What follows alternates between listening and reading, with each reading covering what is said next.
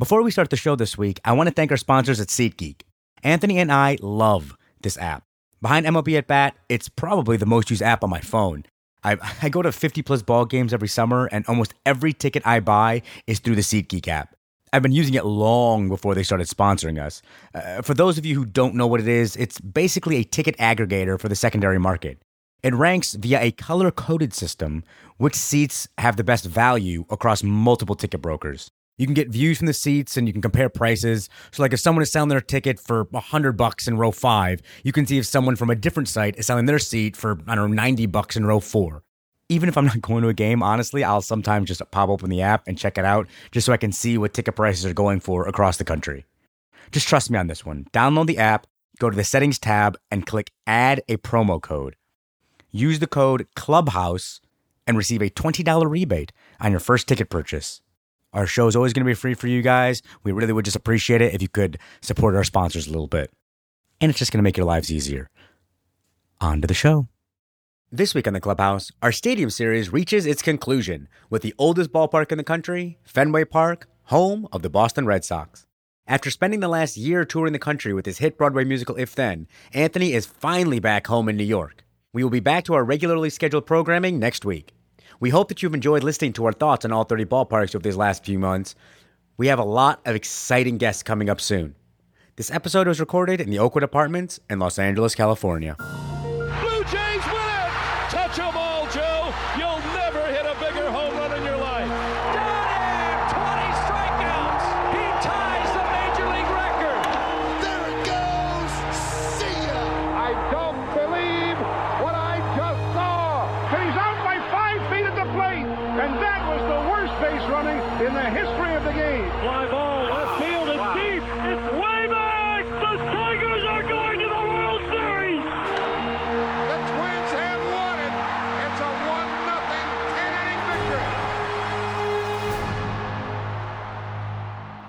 Welcome to the show, ladies and gentlemen. It is a wonderful day for baseball. My name is Muneesh Jain, and sitting next to me, as always, is Mr. Anthony Rapp.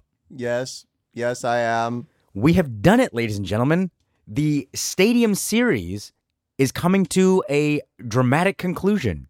It's dramatic. It is dramatic. Why is it dramatic? You'll find out in a moment.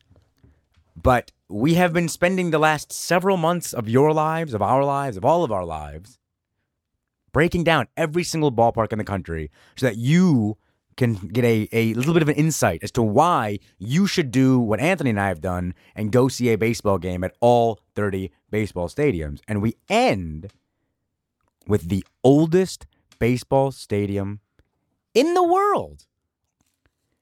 What stadium is that, Mr. Rapp? Fenway Park. We are ending in Fenway Park. Do you know what year it opened?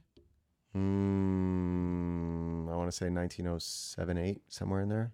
1912. Oh, It's a couple years before Fenway or Yeah. before Wrigley. yeah. Um, Okay. but the home of the Boston Red Sox, the 2000s dynasty Boston Red Sox, Fenway Park. Yeah. We did not go to that ballpark together. Nope. So, when was your first experience going to the oldest stadium in the country? My first experience of going there was when I sang the national anthem at a game at Fenway Park in 2002. Um, and back then, I think that they've changed it since, but back then, because uh, people had messed up the anthem, they had me pre-record it. Mhm. So I pre-recorded it and then lip synced. No one knew. It was still a cappella. I mean, it was still Sure, like- sure, sure. So it was really that was my first, and that was my first time doing that. Pre-recorded it where, like in a studio no, or like, at, in their in their like office. I also it was- on the ground? So it was like you didn't do it before and like send them a tape or anything like no, that. no. like I you, went I went there. Wow. maybe the the same day or the day before. I don't remember exactly. It was a long time ago, but uh, yeah, like in a in a, like one of the press rooms or I don't even know what, and with a like with a microphone and sang anthem, and then you know sang the anthem. And it, this was in so this was 2002, so it was before they got good again. Yeah. um, and it was, and then I had you know a seat to watch the game, which whenever I think I've mentioned this before when I've done the national anthem at other ballparks, it's never like a good seat. Um, it's not a terrible seat, but it's just not like a great. Sure. Seat. It was sort of like up a little bit, you know, from the field. But in that game, I remember it was the Orioles who also were not good then.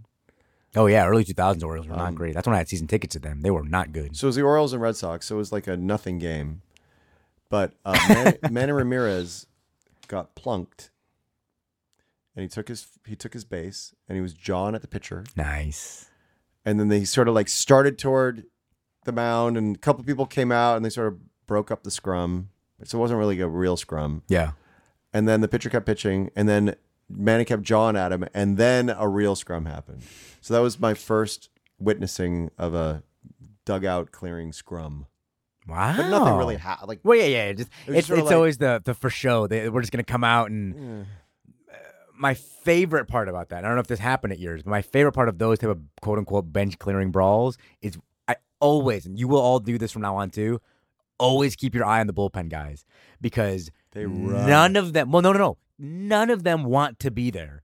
They're like, oh God, all right, we got to do this, and you'll see them, and they're running in. A lot of them will be jogging in. A lot of them will be. All right, I hope it's done by the time I get there. But my favorite is you see the guys that are holding because when they're sitting out there, they've got like candy and gum and sunflower seeds like they're just playing with all the time. So in their like sweatshirts in their pockets, you see them holding it as they're running because it they doesn't so it doesn't spill everywhere. It's I love watching the bullpen guys come in because they're like, oh, come on, we were having so much fun out there. No, Yeah. But no one got no one um Yeah. no one got punched. There was no punch. Yeah, yeah, just it, that, and that's one of the main reasons why I think they're like that because they're like, we know it's nothing's gonna happen. Do we have to come? Yeah. All right, fine. Here we go. So that was my first Fenway experience. Um, and then I went again a couple years ago, uh, maybe three or four. Can't remember exactly when. Um, the Cubs went to Fenway for the first time in a very long time. Yeah, and so I went to all three games of that series. So that was really Nice. fun and exciting to be there to see. And, and there was, you know, they they had fun like old timey footage of the last time, like of pictures of each team at the time when they would have played then, and you know, Oh, that's was, it was like ni- it was old, old, long, long, long time ago since they had last been there. Um, and then this past uh, September, um, I had the great good fortune of uh, going again to a game, but not only going to a game, but getting to go to on the field um, and in the bowels of the stadium on a tour, um, and got to watch batting practice from up on the Green Monster, and that was.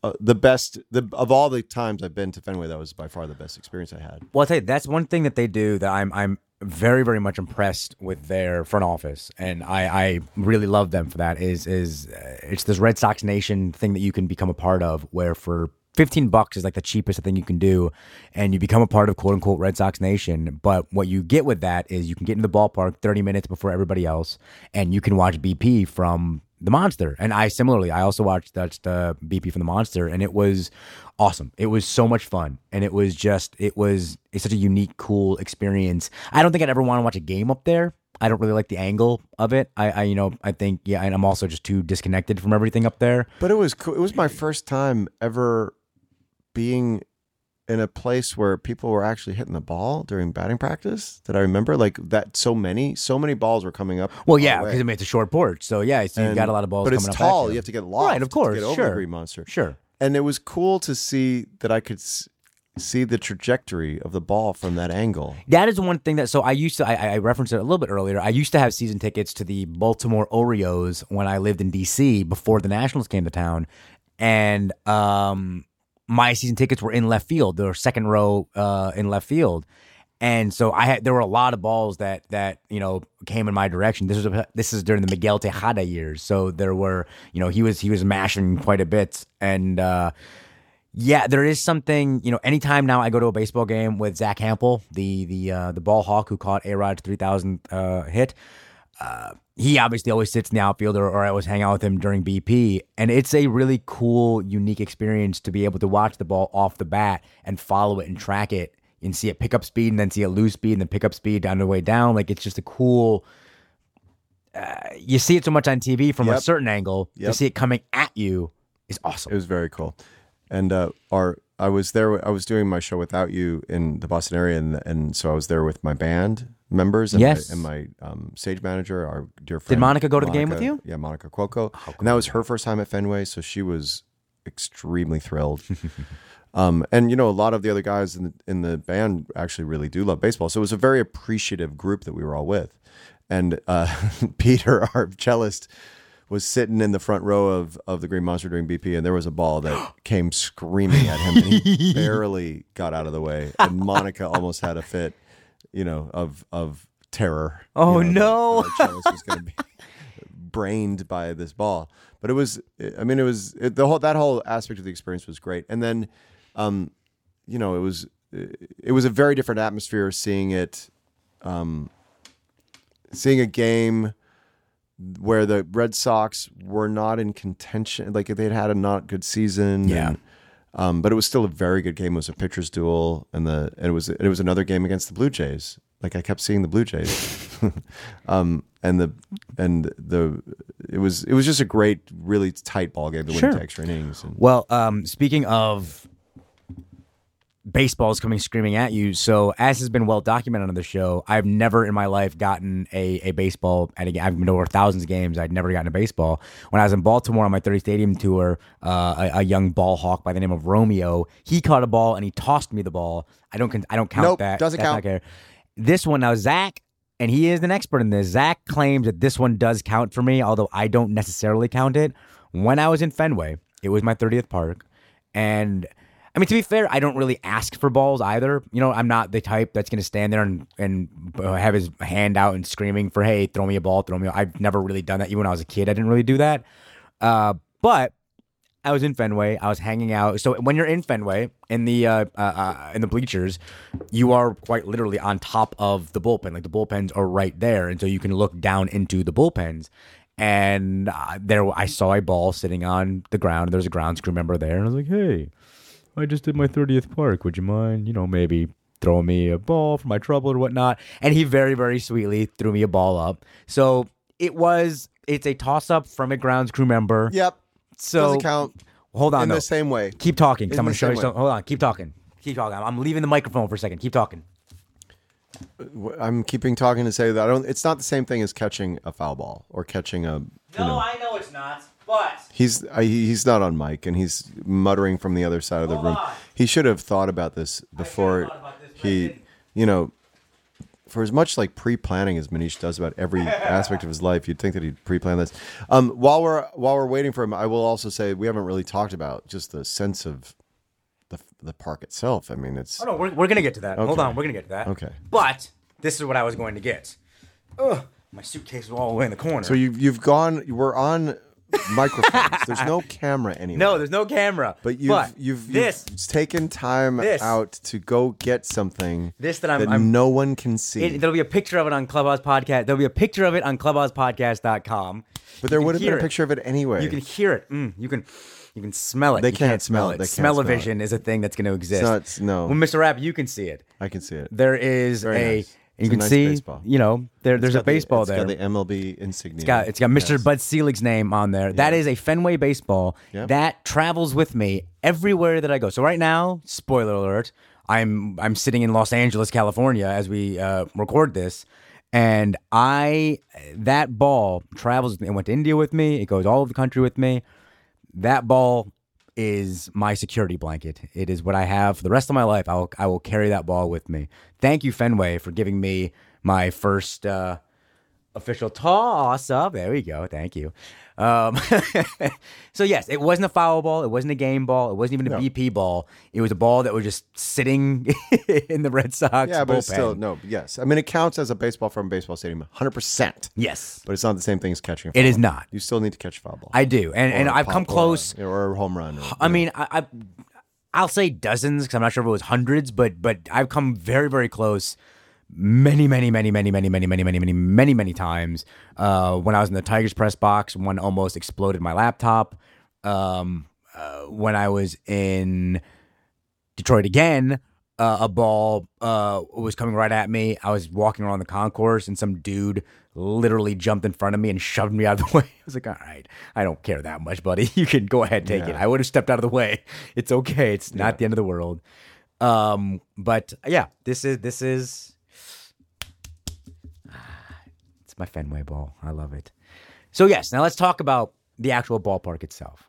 the the green monster and the green walls it's it's really spectacular i mean they've done a great job of maintaining uh the character of that park i mean it, that's that's the thing that really struck me this especially this last time i felt i was even more present and it's probably because i came to this park like after having seen all the other ones you know i'd been to fenway before but Right. then after having You look at it differently. Yeah, yeah, yeah. uh, so I really appreciated it. I mean, and Fenway is super idiosyncratic. It's got all the weird little nooks and crannies. Oh, and- and in the, in the left or right center field there, they've got kind of that thing that juts out, Yep. and and it's they've got the tiny short uh, uh, fences in right field. So I mean, a, a line drive home run can Yep. happen, or obviously the now infamous 2013 ALCS Torii Hunter flipping into the bullpen Yep. uh, with the with the security guard throwing Yep. his hands up in the air. You know, so it's it's yeah, there's uh, and and there's also uh they've done a great job with the concourse. You know, like it's still the old time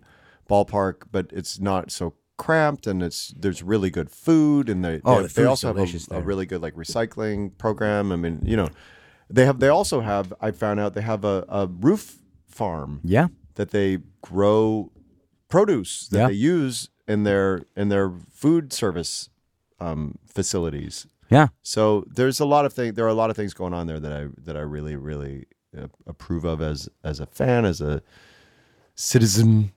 Um, yeah, no, it's, and it's and it's again situated in a neighborhood. I mean, you can walk there from all over Boston, and Yeah. or the or the t- take the T right there, or take a train from the suburbs, or whatever it is. That Yeah. it's, it's really convenient to get to, and Once again, for me, I, I, I was staying when I first went there. Uh, well, not first, but when I went there for my 30th stadium tour, because I'd been to Fenway plenty of times before um, my 30th stadium tour. I was staying in the suburbs, and so I had to drive in to Boston, and similar to San Francisco, I think it was $35 parking. We're like, yes, Come on, guys! But we didn't talk about Yawkey Way. What do you think of uh, uh, Yawkey Way? it's fine. I mean, you know, it's a little theme parkish at this point.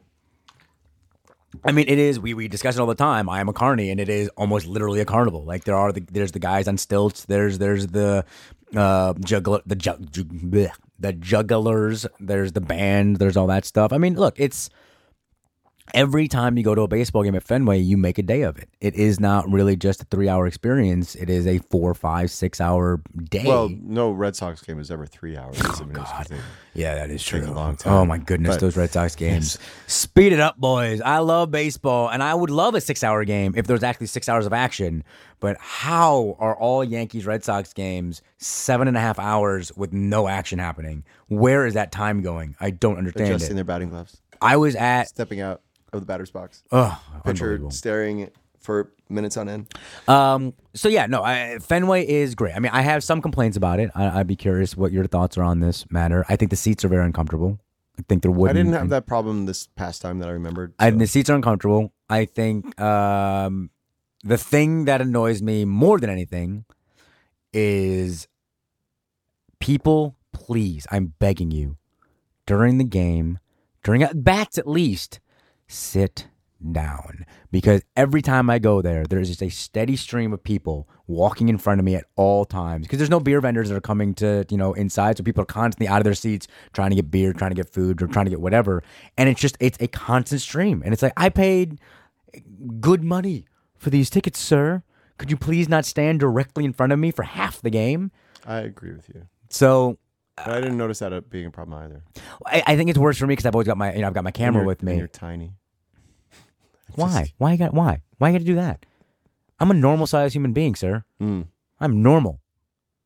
Nothing wrong with being normal. Hmm. so, all right, Fenway Park. Obviously, everyone has to go visit it Yes. because it's Fenway. It's the oldest baseball stadium in the country. When you're sitting there, you're sitting in the same butt print as people who watch 100 years ago. You ago. use that word again. Because it's what it is. Oh. What else would it be? It's the it's the butt grooves. It's the grooves of hundred plus years of other baseball fans sitting that exact same spot, watching Ted Williams, watching. Babe Ruth, watching just the greats play this game. Yes. And that is, I mean, we brought it up in the Wrigley episode that they they they installed their video monitors decades before uh, Wrigley did, and you know, it seems to have integrated itself relatively well. I you know, they've done a with good job, everything. yes. Um, I never want Fenway to come down. I never want Wrigley to come down. Like I want those they- I can't imagine that. God, well, not going on the wood, but I cannot imagine that they ever in the year three thousand. I want Wrigley to be around. and the scoreboard. I mean, all Yeah, of it is great. yeah. So I just uh I love it. You know, it was it was a special thing for me. It was complete happenstance. I didn't do it on purpose. It just was the way the schedule worked out. That I ended my 30 stadium tour in Boston, but I couldn't have found a better ballpark to end it in. You know, obviously in 2013 they ruined my my uh, my 30 stadium tour was going to end with me going to the World Series to watch my Tigers win the World Series, but I referenced the Torii Hunter play. That was the year that the Red Sox decided to ruin my day. Uh, oh, I dropped my Fenway ball as soon as I said that. See, See, I just commit- come quick. committed an error. Um, but I love Fenway, and I and I'll tell you this: I saw more young ladies at Fenway um, than I think any other ballpark. Uh, you know, yeah. like and when I say young, I mean like in their twenties. Yeah. Um, you know, because you see kids in a lot of stadiums now, but you don't really see a lot of twenty somethings. I saw a lot of young twenty something women. In groups, meaning like three, Yeah. four, five, six, seven, just groups of women together, like not that. coming with their boyfriends or their husbands or their sons or their whatever. And that really made me smile because as we all know i desperately want more women involved in baseball on every level on the fa- you know, on the field in the stands you know in the press box everywhere. Um let's, let's i'm sick of the boys club stuff. Let's let's get some some women. Uh so yeah Mr. Rapp, is there? I mean, we, we the the rounding third episode that you're going to be listening to next is going to be it's featuring some interviews that I did with with uh, uh, a couple who'd been going to games at Fenway. I don't know for 40, 50 years for a long time, so they had a lot of great history in Fenway, and it was fantastic. But that's it, Mr. Rapp. That's thirty stadiums. I I'm very very proud. I'm very proud. Yeah. So I I'm mean, we've now we've broken few. down every single ballpark, but uh, do you have any final thoughts now? So you are a part of that that exclusive club of people who have seen a live baseball game at all 30 stadiums. I mean, do you have just what what are your thoughts on the, on the matter? I've talked about it so many times. Yeah, but we're, this is spot. but Um, we're, but we're I know no, we're wrapping it up. we- because we've been going so individually. Um, Yeah. No, I mean, I'm just, I, I'm, I love that I can picture a game, like you know, when the Cubs are in any city, and I'm watching. If I'm watching or listening, that I have an absolutely perfect view in my brain of what that's like to actually be there at the game. I love that. Um, and I love having, yeah, just having having a, a touchstone checkpoint reference to all of these places and a sort of sense of the continuity of all of it. Um, um, yeah, I'm really proud and happy that I have that in my little back pocket. Okay. And if you had to pick one, not Wrigley, if you had to pick one that you that you think every single fan out there needs to go to.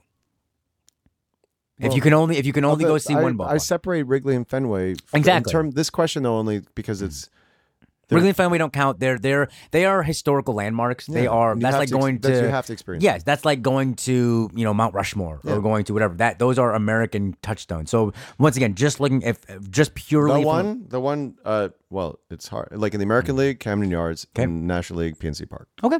So Camden and PNC are the two ballparks that you think everybody at some point in their lives needs to go to. Yes.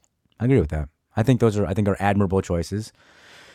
Um, I think you and I both agree though that that if you're listening to this podcast and if you've made it through all 30 of these uh, episodes, this is off the top of my head. So you know what? If you actually listen to, you know what? There's no way to prove that. I was gonna say if you listen to all 30, email us at clubhousepodcast@gmail.com and I'll give you a prize. But I don't know. Come what- on. I don't know even and how to if you, if you made it through all 30 of these. But if you made it through all 30 of these, thank you very much for for listening to to all these. Next week we're gonna be back and we're gonna have guests and it's gonna be amazing and it's gonna be so much fun and and the the future of this clubhouse podcast is gonna be great because now that Mr. Rapp you are back in New York City when this episode comes out and so we'll actually be so we'll actually be be uh we've got some great guests that I've got in my brain that I you know that we're gonna have on the show uh, down in the future here. So we'll be back to our regularly scheduled program next week. Uh, you know the, the the stadium series has come to a a magnificent conclusion. If then the tour is over, we're back in Manhattan. Time machine. time space continuum. black holes and whatnot. I saw Interstellar. I understand it. Uh, so, ladies and gentlemen, thank you so much for listening, Mr. Rapp. Thank you for going to all those ballparks with me this summer. Well, thank you. I would not have been possible if it weren't for your madness slash genius in knowing how to make these things happen. Yeah, it, it's it's fun. It's I can't tell you. It's everyone out there needs to do it. But no, this this was great. Like I said, 2015 was was one of the best years of my life. We're now well into 2016, so I don't know why I just said that. But uh, Well, that's the year we did this. yeah, yeah, exactly. That I had to do to get all 30. Exactly. So, thank you guys so much for listening, and uh, I will leave you with the rounding third portion of the final rounding third of uh, uh, this year. Thank you so much. We'll see you next time here in the clubhouse. We're just going to take a brief break so that I can tell you how to get in touch with Anthony or me. You can follow us on Twitter at ClubhousePod. Visit our website, clubhousepodcast.com, for extensive links and information about some of the baseball moments we discussed on the show. There are also photos from our cross country road trip for you to peruse at your leisure. We love hearing from our listeners and getting you involved with the discussion, so please email us at clubhousepodcast at gmail.com. Tell us about your favorite baseball stories, your favorite baseball films, why your team or ballpark is so special, or honestly, just if you want to say hello. If you are a new listener to the Clubhouse podcast, welcome. For more great baseball conversations, take a look at our archives, like our chat with actor Mackenzie Astin. In this clip, Mac tells us a story about a prank pulled on Kirk Gibson of the Los Angeles Dodgers. So the Tigers, uh, I guess, got into a little trouble with collusion and uh, were uh, disallowed from uh, retaining uh, Kirk Gibson in uh, 1987, and so he was a free agent for the 1988 season, and uh, and he signed with the Los Angeles Dodgers. And on the first day of spring training, uh, uh, Jesse Orosco, who had recently arrived from the Mets, uh, thought it'd be funny to take some shoe polish and put it on the inside of Kirk Gibson's cap, so that when Kirk Gibson put his cap on, the shoe polish would come off on his forehead. And when he took his cap off, the polish would still be there, and all the fans in the stands would see that big black mark on his face. And so it happened, and Kirk Gibson uh, got real upset about it and stormed into the dugout and told the manager Tommy Lasorda that he wasn't going to put up with this kind of hijink stuff because his whole goal was to be there to win a dang championship, and that people had better stop messing around like this, or else uh, it's just not going to work. And that changed the tone of the whole season. Welcome, everybody, to another episode of Rounding Third with Muneesh Jain. Today's episode the Boston Red Sox and Fenway Park. I did it. I, I, I'm not quite sure what to say right now. It's, it's surreal. It's over. 17,000 miles, 95 days, just me, a car, and the open road. 30 stadiums in one summer. I, I, I, I honestly don't know what to say right now. I've wanted to do this since I was as, as young as I can remember, and I did it. It's over. This is this is a very strange moment for me. But that's not what this episode is about. Because I don't want to give the people of Boston the short end of the stick. Just because you guys were last, I don't want to make this entire podcast about me. Plus, I've got a really beautiful interview to share with you with a, a couple that I was sitting next to who had season tickets at Fenway and have had season tickets at Fenway for decades now. And they had some really great stories about catching some games here. So I'm going to play that for you a little bit later. But first, I got to talk about the oldest ballpark in America the monument to baseball, the monument to days gone by where Babe Ruth played, where Jimmie Foxx took the field, where Ted Williams mashed home runs out of. This is where I was sitting, where we all have the, the opportunity to sit at when you go to Fenway Park. You get to have the same vantage point, the same view as people 100 years ago. You sit in those seats and you're looking on that field and you're looking at that green monster and you're looking at history. And yes, I'm aware that there are some annoyances about Fenway, but that's going to come up when you're when you're living in a 100 plus year old house. The seats might be a little uncomfortable. There are some obstructed view seats. This is the one time in my life that I am forever grateful that I am a small, tiny little man because I can fit in those seats just fine and stretch out my legs. Whereas I'm sure for my listeners out there who are six feet plus, there might be a little bit of frustration with uh, not being able to really get comfortable. And and I empathize with you, and and I'm sorry that you have to go through that. But you know what? For 99% of your life, you're living on easy street. Being six foot tall is pretty cool. Being a little five foot six runt, there's very few advantages. I get extra legroom on planes and seats at Fenway Park. That's pretty much it. You guys have the rest of the world. Let us have just one or two things, please. Now, I'm not going to go on too much about the history of Fenway because there have been just it is it is well documented. There are books, there are documentaries, there are we all know how historic Fenway is. So I'm not going to talk about that. I'm just going to flat out talk about my experience there. And my experience was so great that I ended up seeing how many? One, two, three games. I ended up seeing three games at Fenway. One of them was uh, a White Sox Red Sox matchup, and the other two happened to be because my Detroit Tigers came into town. And with this being the final stop of my tour, I decided to stay a couple extra days, not only so I could watch the Tigers, but also just so I could spend more time at Fenway. I'm glad for a plethora of reasons that Fenway was the last stadium on my tour, which, by the way, happened completely serendipitously. I did not plan it this way. That was not my intention. In fact, I didn't even make the connection that I was ending in Boston and it being such a historic stadium until about three or four weeks after I had created my schedule. And one of my buddies actually mentioned it to me. And he said, Oh, hey, you're ending in Boston. That's pretty cool. And I realized, oh my goodness, I am. That's that's perfect. That's great. That's awesome. One of the reasons that I'm glad that I ended with Fenway is that the Red Sox organization did something that had I known about before I'd gone to the other 29 stadiums, I may have been a little frustrated with the other organizations. I have to give the Red Sox front office a huge pat on the back, or whoever it is that came up with this program. Every stadium opens their gates at different times. Some will open them an hour and a half before first pitch, some two, some two and a half. Some will only open them up early for season ticket holders or VIPs. And if you're just a regular ticket holder, you've got to wait.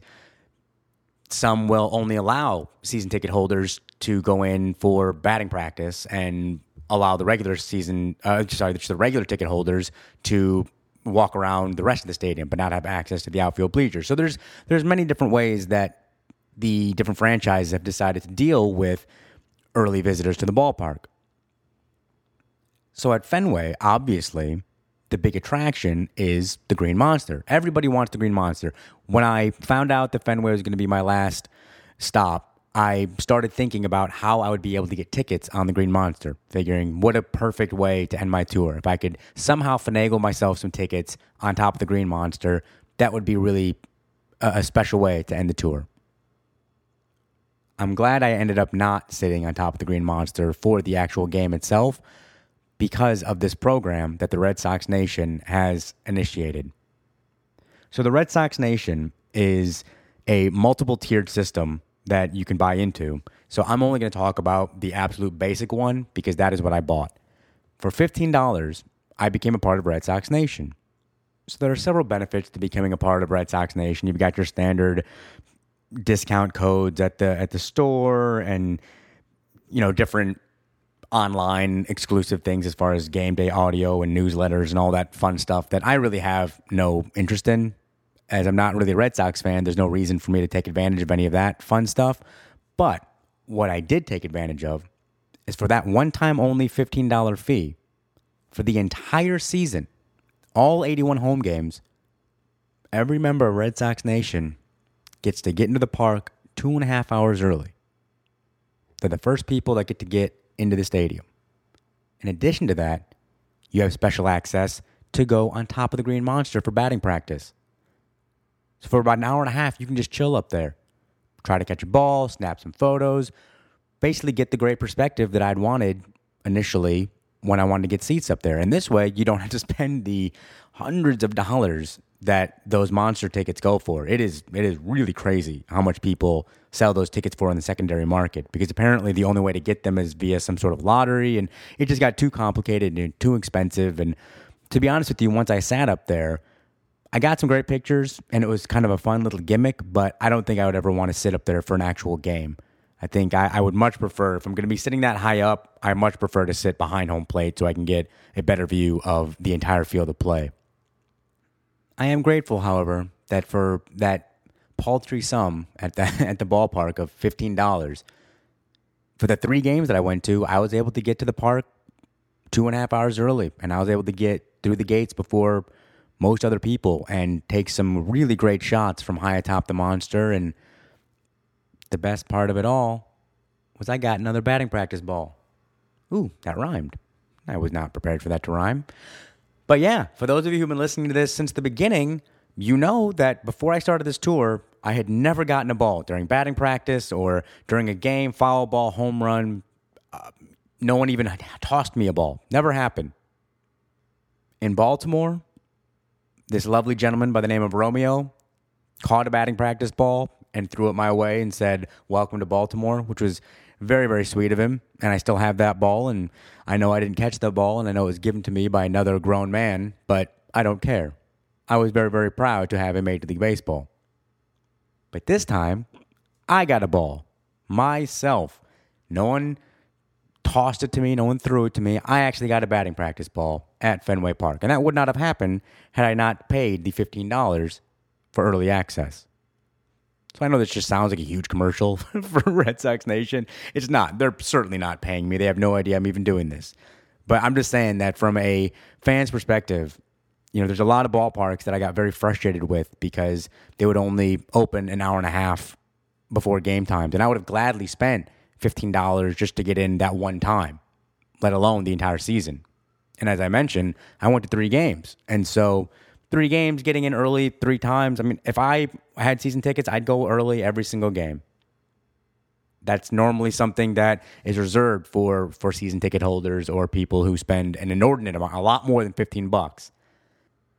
To the Red Sox organization, there may be some minor annoyances that I have with, as I mentioned earlier, your seats and which I did mention the exorbitant price of said seats. Fenway is a very expensive place to go see a ball game. And San Francisco Giants, you now have an equal with how expensive parking is because it was 35 bucks in San Francisco and it was 35 bucks here in Boston to park my car, which that's a bit annoying, but you did one thing really well and that is understand that you get a lot of visitors that are coming to see the beautiful Fenway Park, and they all want to see the Green Monster. You have a one of the mu- most unique attractions in all of sports. Forget baseball, just in all sports. The Green Monster is something that transcends baseball.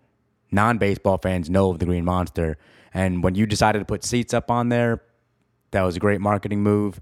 And now I understand you're going to want to make some money for it, and so the fact that you you charge only 15 bucks for an entire season, I got to say I'm I'm pretty impressed with that because you very easily could charge 15 bucks a game to have people go up there and that is enough of me gushing over how how much I appreciated the opportunity to go and, and check out the Green Monster.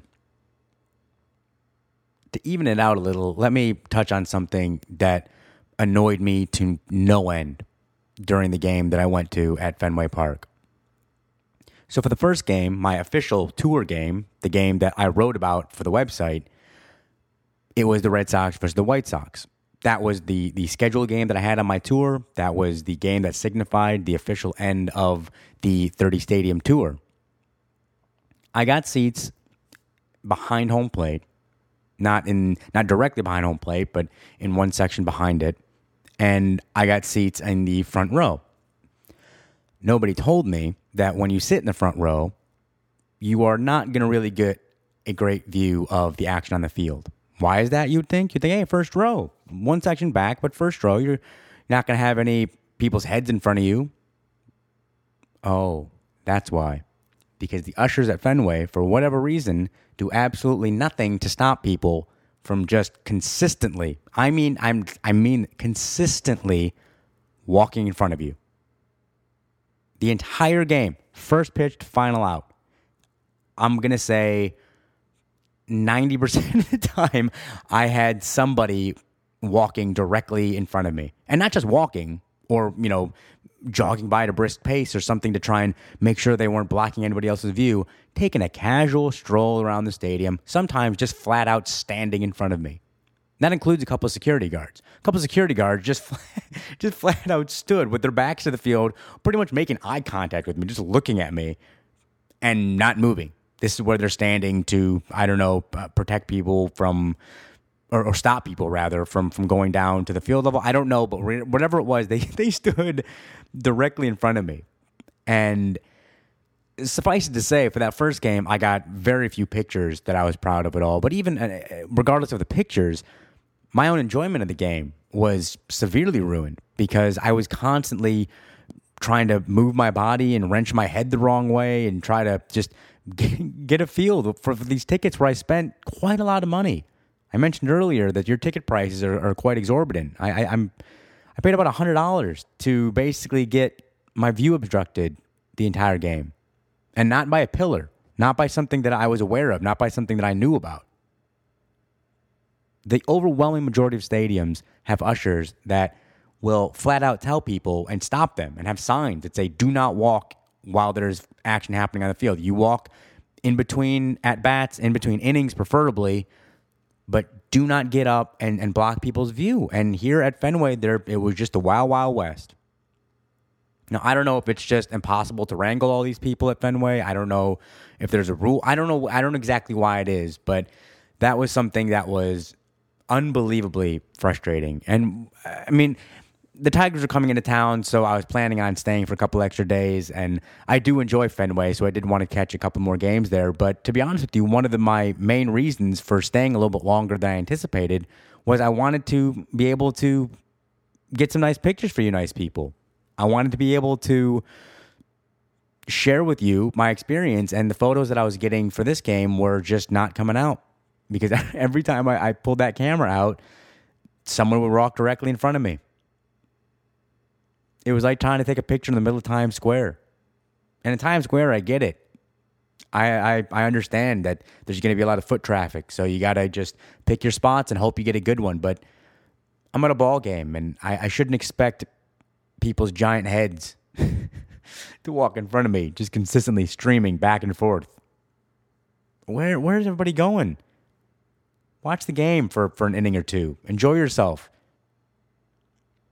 So yeah, hopefully that I, I do. I well, I, I, appreciate some of the things you did, Red Sox organization. There's there's a couple of things that you need to to look into, and there there should be easy fixes. You have ushers there. You have people that are already employed. Just give them a little paper sign that says, "Please wait for the next at bat." Or if you're gonna walk in front of people, try to bend down a little bit and not completely obstruct their view consistently. I'm beginning to see a pattern forming here in this podcast because now I'm going to go ahead and bounce back over to something that I liked. so apparently it's a negative thing, a positive thing, a negative thing, a positive thing. But right now, you can't talk about Fenway without talking about Yawkey Way. Yawkey Way is the epitome of what a baseball stadium should be. Yawkey Way, I wish all 30 ballparks had a Yawkey Way. It is such an awesome fun, pure experience where you can just go before the game, during the game, after the game. It's a carnival. It's a free carnival in addition to the baseball game. You've got the jugglers, you've got the guy on the stilts, you've got face painting, you've got you know, fast pitch, you've it's just it is such an awesome environment. Baltimore's borrowed from it a little bit with Eutaw Street, and they've done a wonderful job there. That's one of the reasons why Camden is near the top of my list of, of best ballparks in America. And Fenway, obviously, is right there with them because Eutaw Street and Yawkey Way are such perfect representations of what baseball is. It is a carnival. It is a family experience. It is a something for everyone type of experience.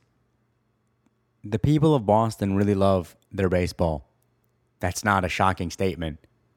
They are among the most passionate fans in the country. And you see it as soon as you show up, as soon as you walk onto Yawkey Way, as soon as you lay your eyes on little girls, grown women, grandpa, grandfathers, grandmothers, little boys. It's just, it arranges. It's all ages, all genders, all everything. It is by far the most age and gender diverse ballpark I've ever seen. Now, I I, speci- I, I specifically say age and gender because the interview that I did with a gentleman who was sitting next to me brought up a very interesting point to me that I honestly had not considered. It's something that I had not thought about very much and not something that I was looking for in my 30 stadium tour. As I'm sure you can tell by my name and my picture, I am not a white person. My folks are from India, but I was born and raised here in the States. I've always considered myself, uh, for obvious reasons, infinitely more American than I am Indian. The s- biggest thing about me that makes me Indian happens to be my skin color. Outside of that, I mean, I I drove seventeen thousand miles to go to every single baseball stadium in the country. I'm not quite sure if there's anything more American than that, but it's not a competition. Regardless, I'm just saying that I've always considered myself to be an American person. However, because of the fact that I do have a different skin color from the majority of people in this country, I've gotten used to being the only non white person in the room. It's happened so much since I was born that it just doesn't affect me anymore. I don't look for other non white people. I don't care if there are other non white people there. I don't care if there are white people there. I generally don't look for it. I did when I was a young kid, but now, you know, it is what it is. If I wanted to see more Indian people, I'd move to India. If I wanted to see more Chinese people, I'd move to China. If I wanted to see more Venezuelan people, I'd move to Venezuela, et cetera, et cetera, et cetera. I live in America. It is, for the time being, a primarily white country, white European country. And that's fine. I have no problem with that. The gentleman sitting next to me, however, who was white, a gentleman by the name of Rich Page, asked me what the racial demographics were of the stadiums I'd been going to. And I thought about it for a moment and you know, I said I, I couldn't really since I wasn't actively seeking it out, I couldn't make a, a firm conclusion on that, but I could probably say, yeah, it's, it's probably majority white. And he said, "Well, just look around at, at Fenway. How did it how did it stack up to the rest?" And I, I, I looked around, and I was sitting in the lower sections, and after he said that, uh, the wave happened to, to start, and nothing will, will bring your eye closer to racial demographics than the wave than the wave, because as I saw the wave coming our direction, I just saw a sea of white hands, sea of white hands go up, and I was like, oh my, yeah, I okay, I I'm not seeing anybody, like literally nobody, not even I- nothing, nobody. I, I, I was seeing pretty exclusively white hands going up in the air, and that just that's something that once again, it's it's that's not the type of discussion that I, I planned on having for this podcast, but it was just an interesting observation and one that I had not originally thought to look for. The reason I bring it up is because it ended up be, being a really fascinating uh, uh, uh, kind of science experiment for me because I'm not, I swear to you, I'm not exaggerating in any way, shape, or form. I had a conversation with uh, Rich sitting next to me, and we had this conversation about race and about how why he thinks why I think there are so few non-white people that either want to go to a baseball game, can afford to go to a baseball game, care enough about baseball, et cetera, et cetera. Just what the reasons are why I honestly we could not find, aside from myself, a non-white person anywhere in that stadium, or at least anywhere in our eye line. And about 15, 20 minutes later, the gentleman on my left, who I, I don't think heard what, what Rich and I were talking about at all, I over I overhear him talking a little bit about Detroit, and he had a couple of maybe not so nice things to say about Detroit, and so I, being the person that I am, just asked him to clarify some of his issues with the city. And before I know it, we're starting to talk about race once again, but in a completely different context to what Rich and I have been talking race. And this gentleman was trying his his very best to explain to me how how white men are now the are are now the minority. And apparently, I, I wasn't quite sure where, where he was getting his numbers from, but he was saying that in Boston, apparently, there are white men are now the minority. And I believe he was saying something to the effect of that they make up 40, 40 something percent as opposed to 50 plus percent. So in his mind, that's what made them a minority. And I tried to explain to them you can't just mash up all the other minorities and put them together and then say, yes, there are more of everybody else than you. That's, yeah, that, that's going to be the case. That doesn't necessarily mean you're the minority. But regardless, it was, it was just really interesting to see this guy. We ended up talking for a good half an hour no joke. We talked until the game was over. And after the game, we sat there and had a relatively heated debate uh, about racial politics. And he was very focused on, on letting me know that I, I don't really want to repeat some of the things that he was saying, but let's just say in, in his mind, um, white people are beginning to be oppressed. And it was just a fascinating viewpoint, which I had honestly I'd not heard before, and so it's one of the reasons why I wanted to keep chatting with him because I just I wasn't quite sure how to process the information. And, I, and look, I, I pride myself in being able to hear uh, as many opinions as possible, and as this was one that I hadn't heard of, I was trying to figure out okay, wh- where is this coming from? There has to be some some some reason why he's saying this. I just uh, unfortunately I couldn't get to that point. I, I tried, but I wasn't able to understand him, I guess. So maybe it was on me. I could not understand what he was saying well enough, but it was just fascinating that in this entire entire tour, race really never came up. It is something that obviously is a factor in my own life, but it's not something that I like to discuss, and it's not something that I like to think about very often. There were a couple times during this during this tour where a uh, in in Kansas City, a very very lovely older lady, very sweet, absolutely meant no harm or meant no offense. But she did ask me, or rather tell me, that I spoke English very well, which was kind of a weird compliment, I guess, when I wanted to say, well, I appreciate it. Thank you. I, I, I was born here. I, I, I English is my first and pretty much only language, so I would hope that I speak English well and I have had some people ask me uh, how a person with a name like Muneesh became a baseball fan, which once again is it's it's on on the scale of racism, it's way way way at the bottom and very benign and. You know, it's it's it's fine. I'm, I I don't have a problem talking to folks that, that have those type of conversations because they don't they they don't mean any ill will. They they don't mean to they don't understand they don't they don't fully understand what, what they're asking. You know, for those of you out there who may not be a uh, different skin color than the primary skin color of this country, I'll let you in on a little secret. Anytime I have met a white person in my entire life, this has been the way the, the introduction has gone. Hi, nice to meet you. My name is Muneesh. Hi, my name is insert name here. Takes a beat, looks at me. So, where are you from? That's them talking to me. Oh, I'm from Michigan. Takes another beat. No, where are you from? it's always a different inflection. They say that they say that they say it again. And uh, when I was a kid, I didn't fully understand what that meant, but now obviously I understand. Oh, okay.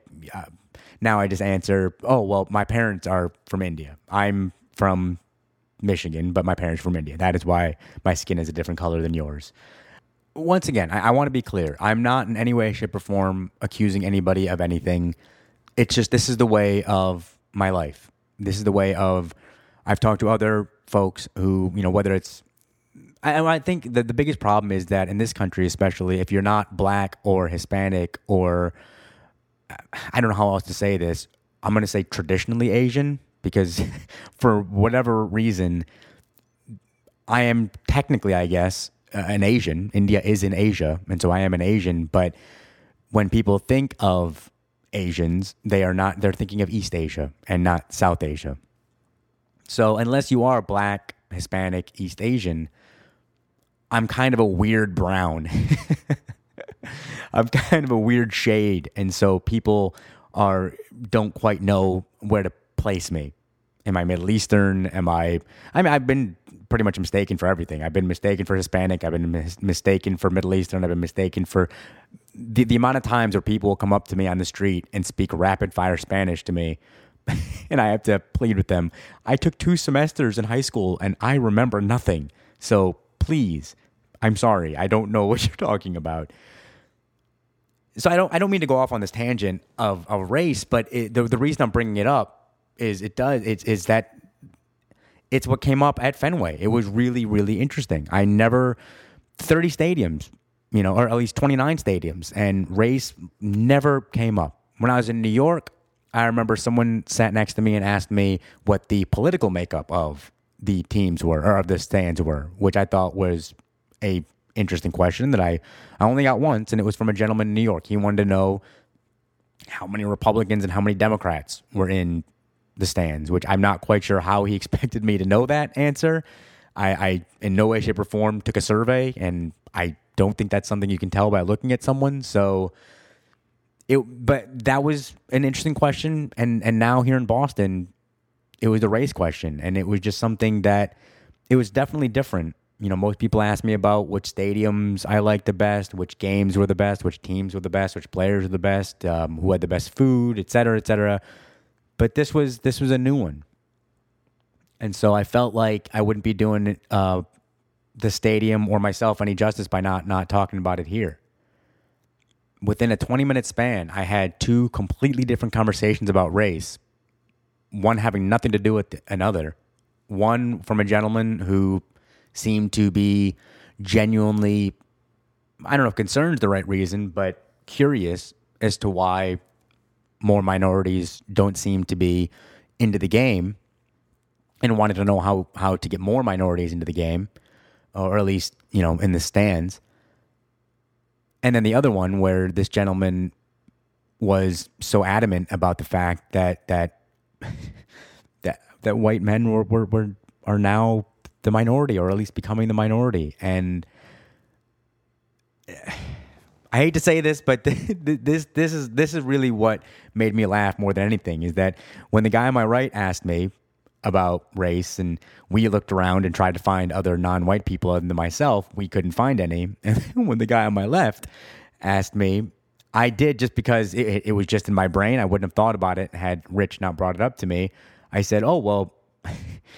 look around. Do you see do you see any other non white people here? I mean, aside from me, that should kind of I, I, know that's not a very scientific way of looking at it, but that can just be an example. Just look around. There's not only are white people the majority, it looks like they are the exclusive majority. And within, I'm going to go ahead and say, two and a half seconds, he went, "There's one."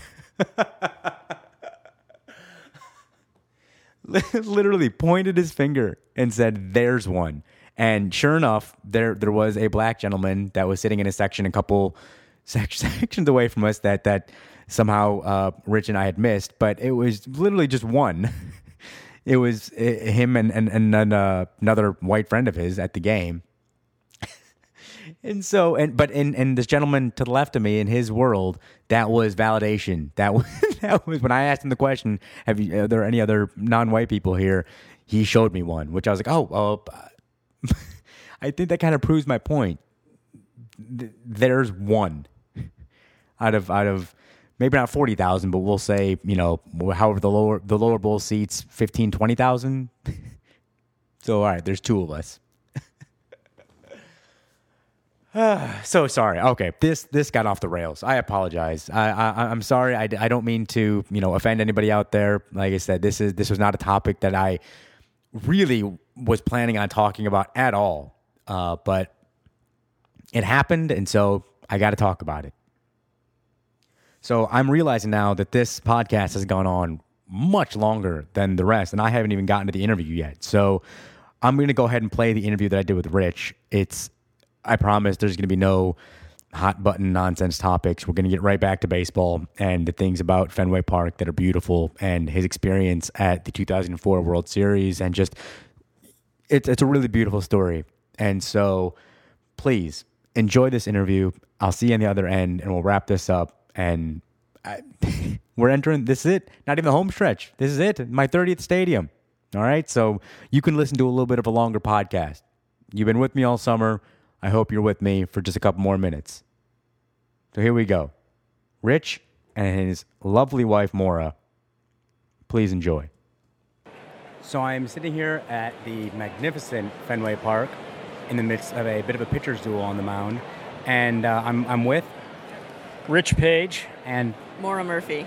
now it's a pleasure meeting you two. You were telling me that you've been season ticket holders as part of a, a larger package since 1987. Is that correct? That's right. That is pretty cool. Now, what's the earliest you can remember actually coming out to Fenway Park? Uh, September 4th, 1970. Oh my, that's a specific date. Can you tell me a little bit about that time? Well, it's the first time I ever came to Fenway, so I remember that. I was 11 years old and my family had just moved here. And my parents took all of us to, my sisters and I, to see a baseball game. And um, the cool thing about it is 43 years later, I've been to a ball game in these seats with my father, my son, and my wife. So that 43 years later, same ballpark, same team, same family. And I think that's a lot of what makes Fenway feel special. It's the same place year after year. No, absolutely. Now, you said it was 1970, 1970. 1970. So, okay, so you're so 44 years. Can you tell me, just off the top of your head, as we look around, one of the things obviously that everybody loves about Fenway is that it is largely untouched. But can you tell me some of the kind of small differences that you can see between that game at on September 4th versus that day here now uh, uh, in 2013? There's a lot more advertising now than there used to be. Um, I think the players are bigger. Um, the guys we saw on the field back in 1970 uh, didn't seem as large and imposing as these guys. Okay, fair enough. When, uh, and I'm not exactly sure about this, when did they install the uh, video boards here at Fenway? I think around 1975, 76. Really? Okay. First, the first one was over center field, and it was nowhere near as impressive as this one. Sure, of course, yeah. Now, I guess. okay, now, so now what was uh, your first game here at Fenway, if you can remember? Well, I don't, I don't know that I remember my first game, but the most important game was um, uh, my future spouse invited me on a date for opening day in, was it 1987? 88? 88. Yeah. it was really cold. yeah, that that's something that happened for April baseball, but that is absolutely wonderful. So your your uh, one of your earlier dates was to Fenway Park, and now here you are. You know, uh, what is it now? I can't do the math. About 25 years later, still sitting in these same seats. That is absolutely, you're right, what makes Fenway so completely special. And I, for one, hope that they never, ever, ever touch these seats for the rest of the time. I know that it's a little bit frustrating. There's some obstructive view seats here and there. But you know what? That's a throwback to the olden times. And I know they give you guys a little bit of a discount here if you're sitting behind those poles. And it adds just to the overall experience.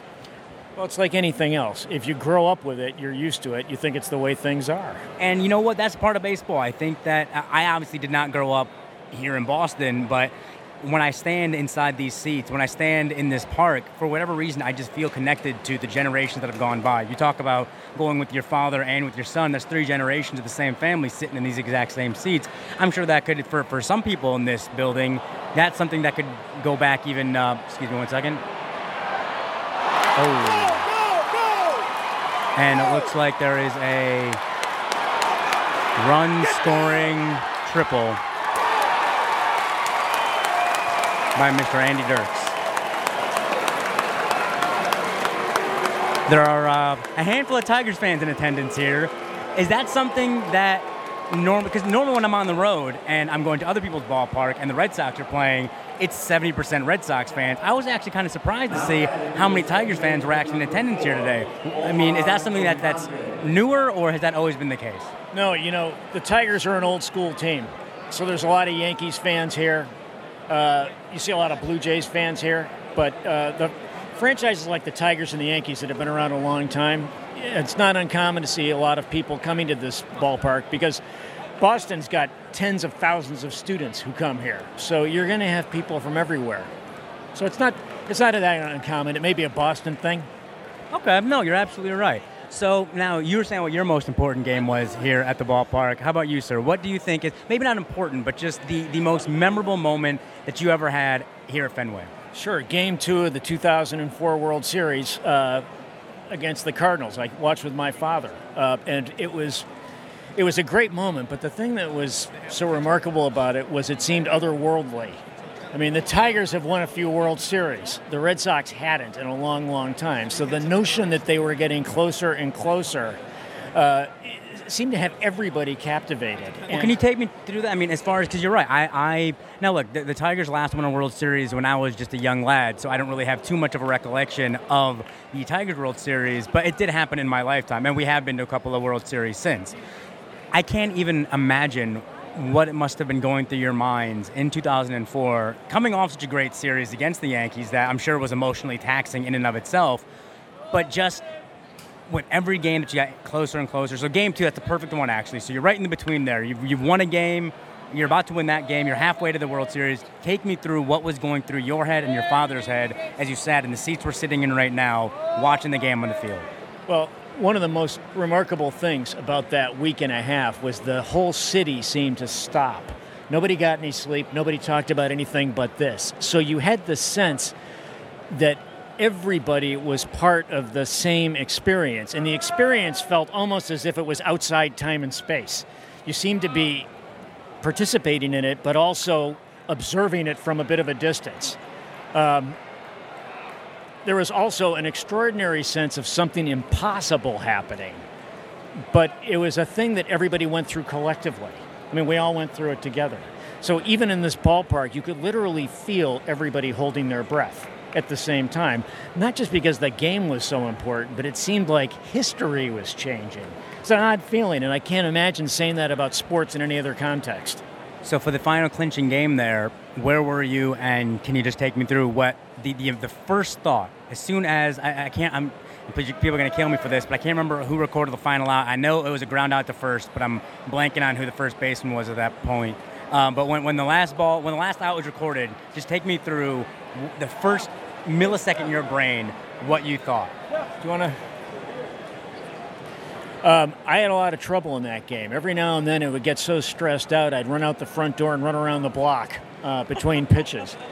You know, I think what you, I think the amazing thing was we had grown up thinking the Red Sox would never win a World Series. The idea that they actually could and did uh, was it, it, it sort of changed the way you viewed the city. It changed the way you viewed the team, and it changed the way you'd invested 30 or 40 years of your life. I mean, it wasn't one of these things you thought of going forward. It suddenly, a lot of things you've done in the past became endowed with this meaning they previously hadn't had. That you were helping them to do it, even if you didn't know it and they didn't know it. It was a remarkable thing. That is absolutely beautiful. All right, so then we're going to end it just with this. Independent of that experience, Sorry about that. All right, so the uh, uh, after after our pitchers duel, actually, it looks like this game is starting to uh, come apart for Lackey. But uh, we're going to wrap it up with this, and then we'll get back to the game. So, independent of the 2004 World Series, were you able to go to any of the uh, 2007 games uh, at all? Yeah, the game that I went to in 2007 was when they beat the Yankees to win the pennant. Oh my, that must have been not the Yankees, the Indians. The Indians, right? Indians. Uh, and again, it was another thing that was remarkable because you hadn't expected them to do it again. Sure. You thought, well, they did it once, now they'll never do it again. it was amazing that they actually came back and won again. But it wasn't the same as 2004. It could never be. Of course not. Of course not. I mean, there's, there's that's you're too too high at that point, and there's no way you're going to reach that again. But All right, so I, and I'm just gonna ask one more time because I know I, it's it's it's tough. Aside from that first game that you went to, you've been coming to games now, oh, you know, since then. Can you just remember any moment where you came to the stadium and you said, "This is quintessentially Boston baseball. This is what Red Sox baseball is all about. This is what Fenway Park is all about. This is why I continue to come to the games, even if I'm not a diehard fan, even if I don't, you know, know every single player on the team. I still love coming to this park." all you have to do really is sit down. I mean, the field is there, the spectacle is right in front of you, and it's it's beautiful. You know, you can watch the sky change, and um, yeah, there's all that stuff going on on the field, but there's. I think my husband already said it. There's a there's a continuity and a sameness to it, a familiarity that's just really welcoming. And so, yes, I love it. He doesn't like it when people sing "Sweet Caroline." I love it when people sing "Sweet Caroline." See, there's something for everybody. But You know what though? I've always maintained because because there there are aspects of, of obviously I don't like the wave. I don't like there's certain things about coming to the ballpark that I don't like. But you know what though? I've become I've become I- I'm learning over this summer now. If you want to spend if you want to fill 40 50,000 people in an arena in a stadium in a park and you want to do it consistently, you got to have something for everybody. So there's going to be things that you're going to be annoyed with that I'm going to be annoyed with, but someone else in the stand is having the time of your life or time of their life, excuse me. I mean, I in St. Louis I sat in front of a, a young couple who got on the kiss cam, and normally I'm not a big fan of the kiss cam, but these two these two kids lost their minds. The girl was calling her mom, so excited. I can't believe I got. I've waited my entire life to get on the kiss cam. So in that in that young girl's moment right there, her entire life was made. In an instance where I get maybe a little bit, I'm over the kiss cam. this was a big moment in her life. So Sweet Caroline, the game on the field, no matter what it is, there's something for everybody. Thank you guys so much for joining me today. I really appreciate it. And we're back. I hope you enjoyed my chat with Rich and his lovely wife. Those are the type of baseball fans that I absolutely love. It's a married couple who have bonded over the game. Rich is talking about being stressed out and pacing around the block and not being able to watch. Oh, believe me, that is that's not only me in a nutshell, that's all of us in a nutshell. October baseball is one of those things that for 11 months out of the year, all I can think about is October baseball. Oh, October baseball, greatest month. I love October baseball. Best baseball in the world. and then October comes around, and God forbid if my team is in it, I forget just how painful, how unrealistically painful October baseball can be. And I'm not talking about losing. Of course, losing is painful. I'm talking about the actual nine inning game the stress level that you go through in October baseball, it's knocking years off of all of our lives. I, oh, I, I forget it. I'm in this blissful ignorance of October baseball is wonderful. It's special. It's amazing. It's so much fun. It is if your team isn't in it. If your team is in it, oh my God, it is impossible to watch. You will. I have so many weird, crazy, stupid rituals. All right, I'm gonna watch the game with it on mute and the radio broadcast, and I'm gonna stand in my kitchen. Oh wait, that's not working anymore. All right, I'm only gonna follow it online, and I'll listen to the TV broadcast, but I'm gonna turn my head so I can't watch the game. All right, I'll watch the game with the TV broadcast, and I will sit on my left hand. it's, it's yes, it's how many different crazy, stupid, neurotic, nonsensical, superstitious junk do we all do? And that's that's what I love about baseball is it makes rational men do irrational things. And I love it. but this this podcast is going on way too long and you have been very patient and sticking with me not only for this episode but this entire summer.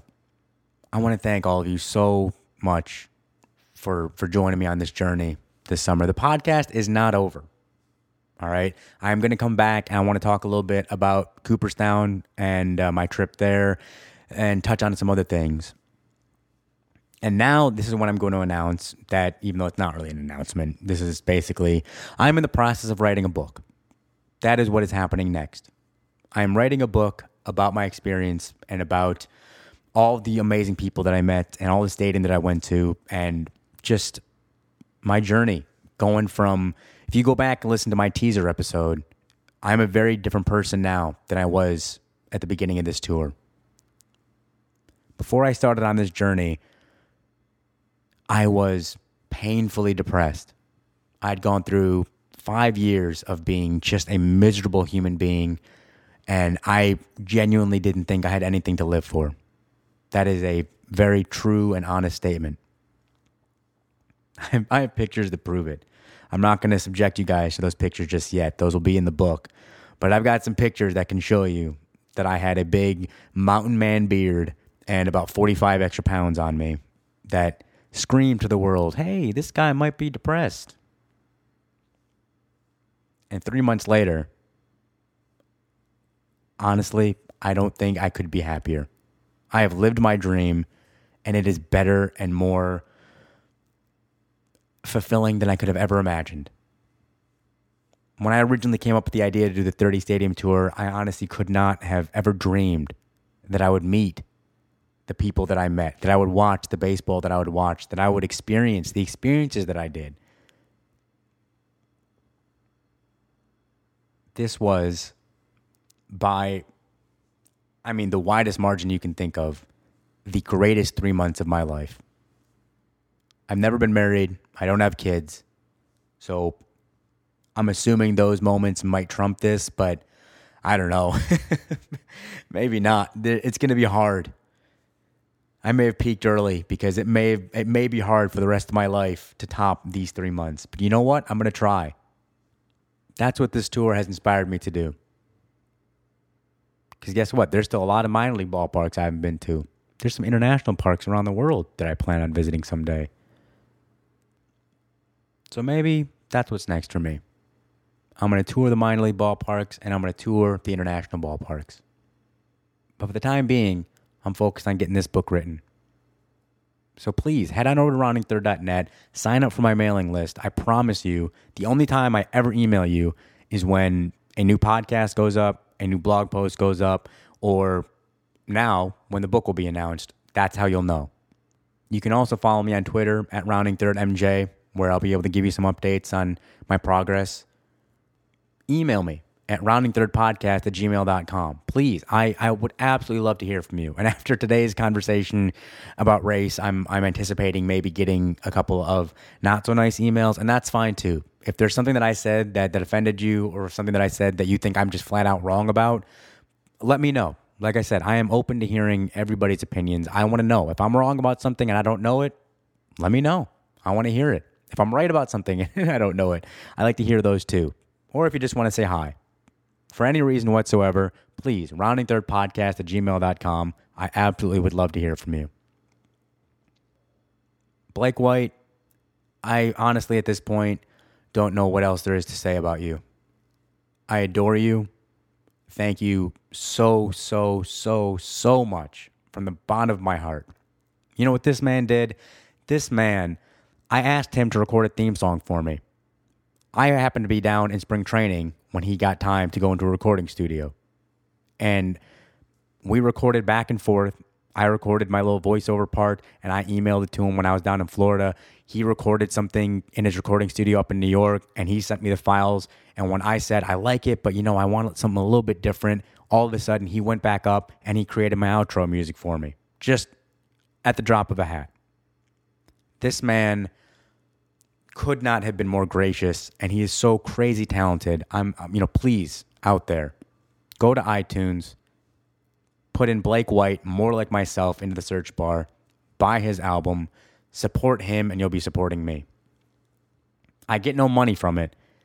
I just get the satisfaction that you all are enjoying Blake's album. Icarus, Icarus Ronan, you are this man taught me how to record this podcast. He set up my interview. He taught me so many things. I can't even list all the things he has taught me. He has he is such a wonderful, perfect human being. Those moments I was talking about when I was depressed, he was the guy that was there for me. He has been there for me through all of my good times, all of my bad times. He is my brother and I love him with all of my heart. Krishna Jain. Krishna is my father, if you hadn't noticed or connected those dots. And while he is a physician, I've always maintained that he should be a photographer. He should be a professional photographer. And maybe one day when he retires, I can convince him to take some snapshots professionally because he is so crazy talented and he loves it so much.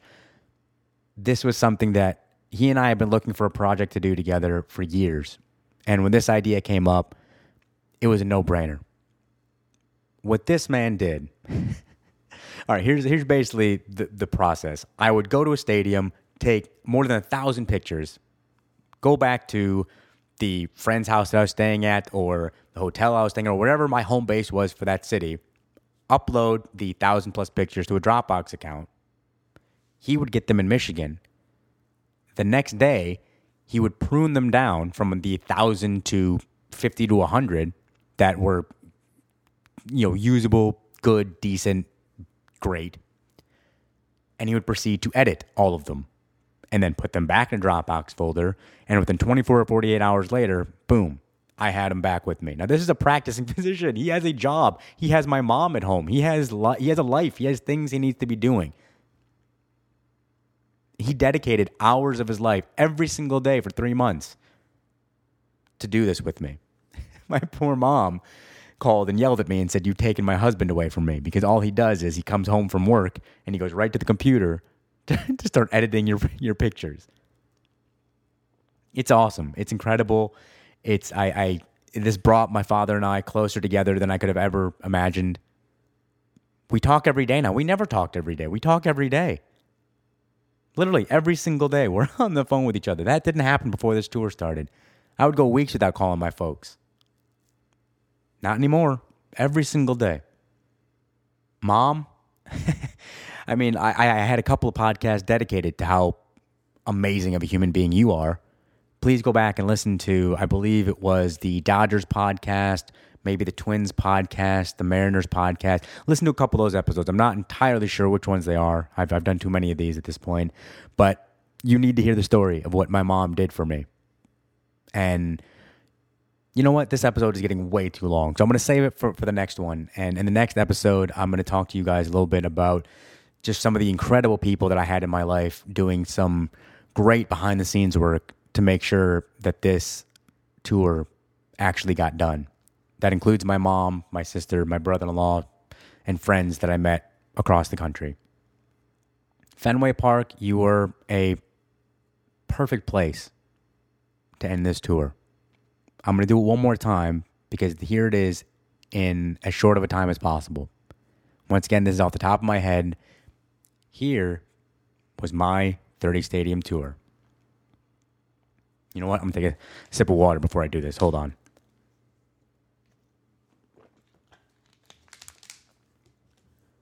All right, here we go.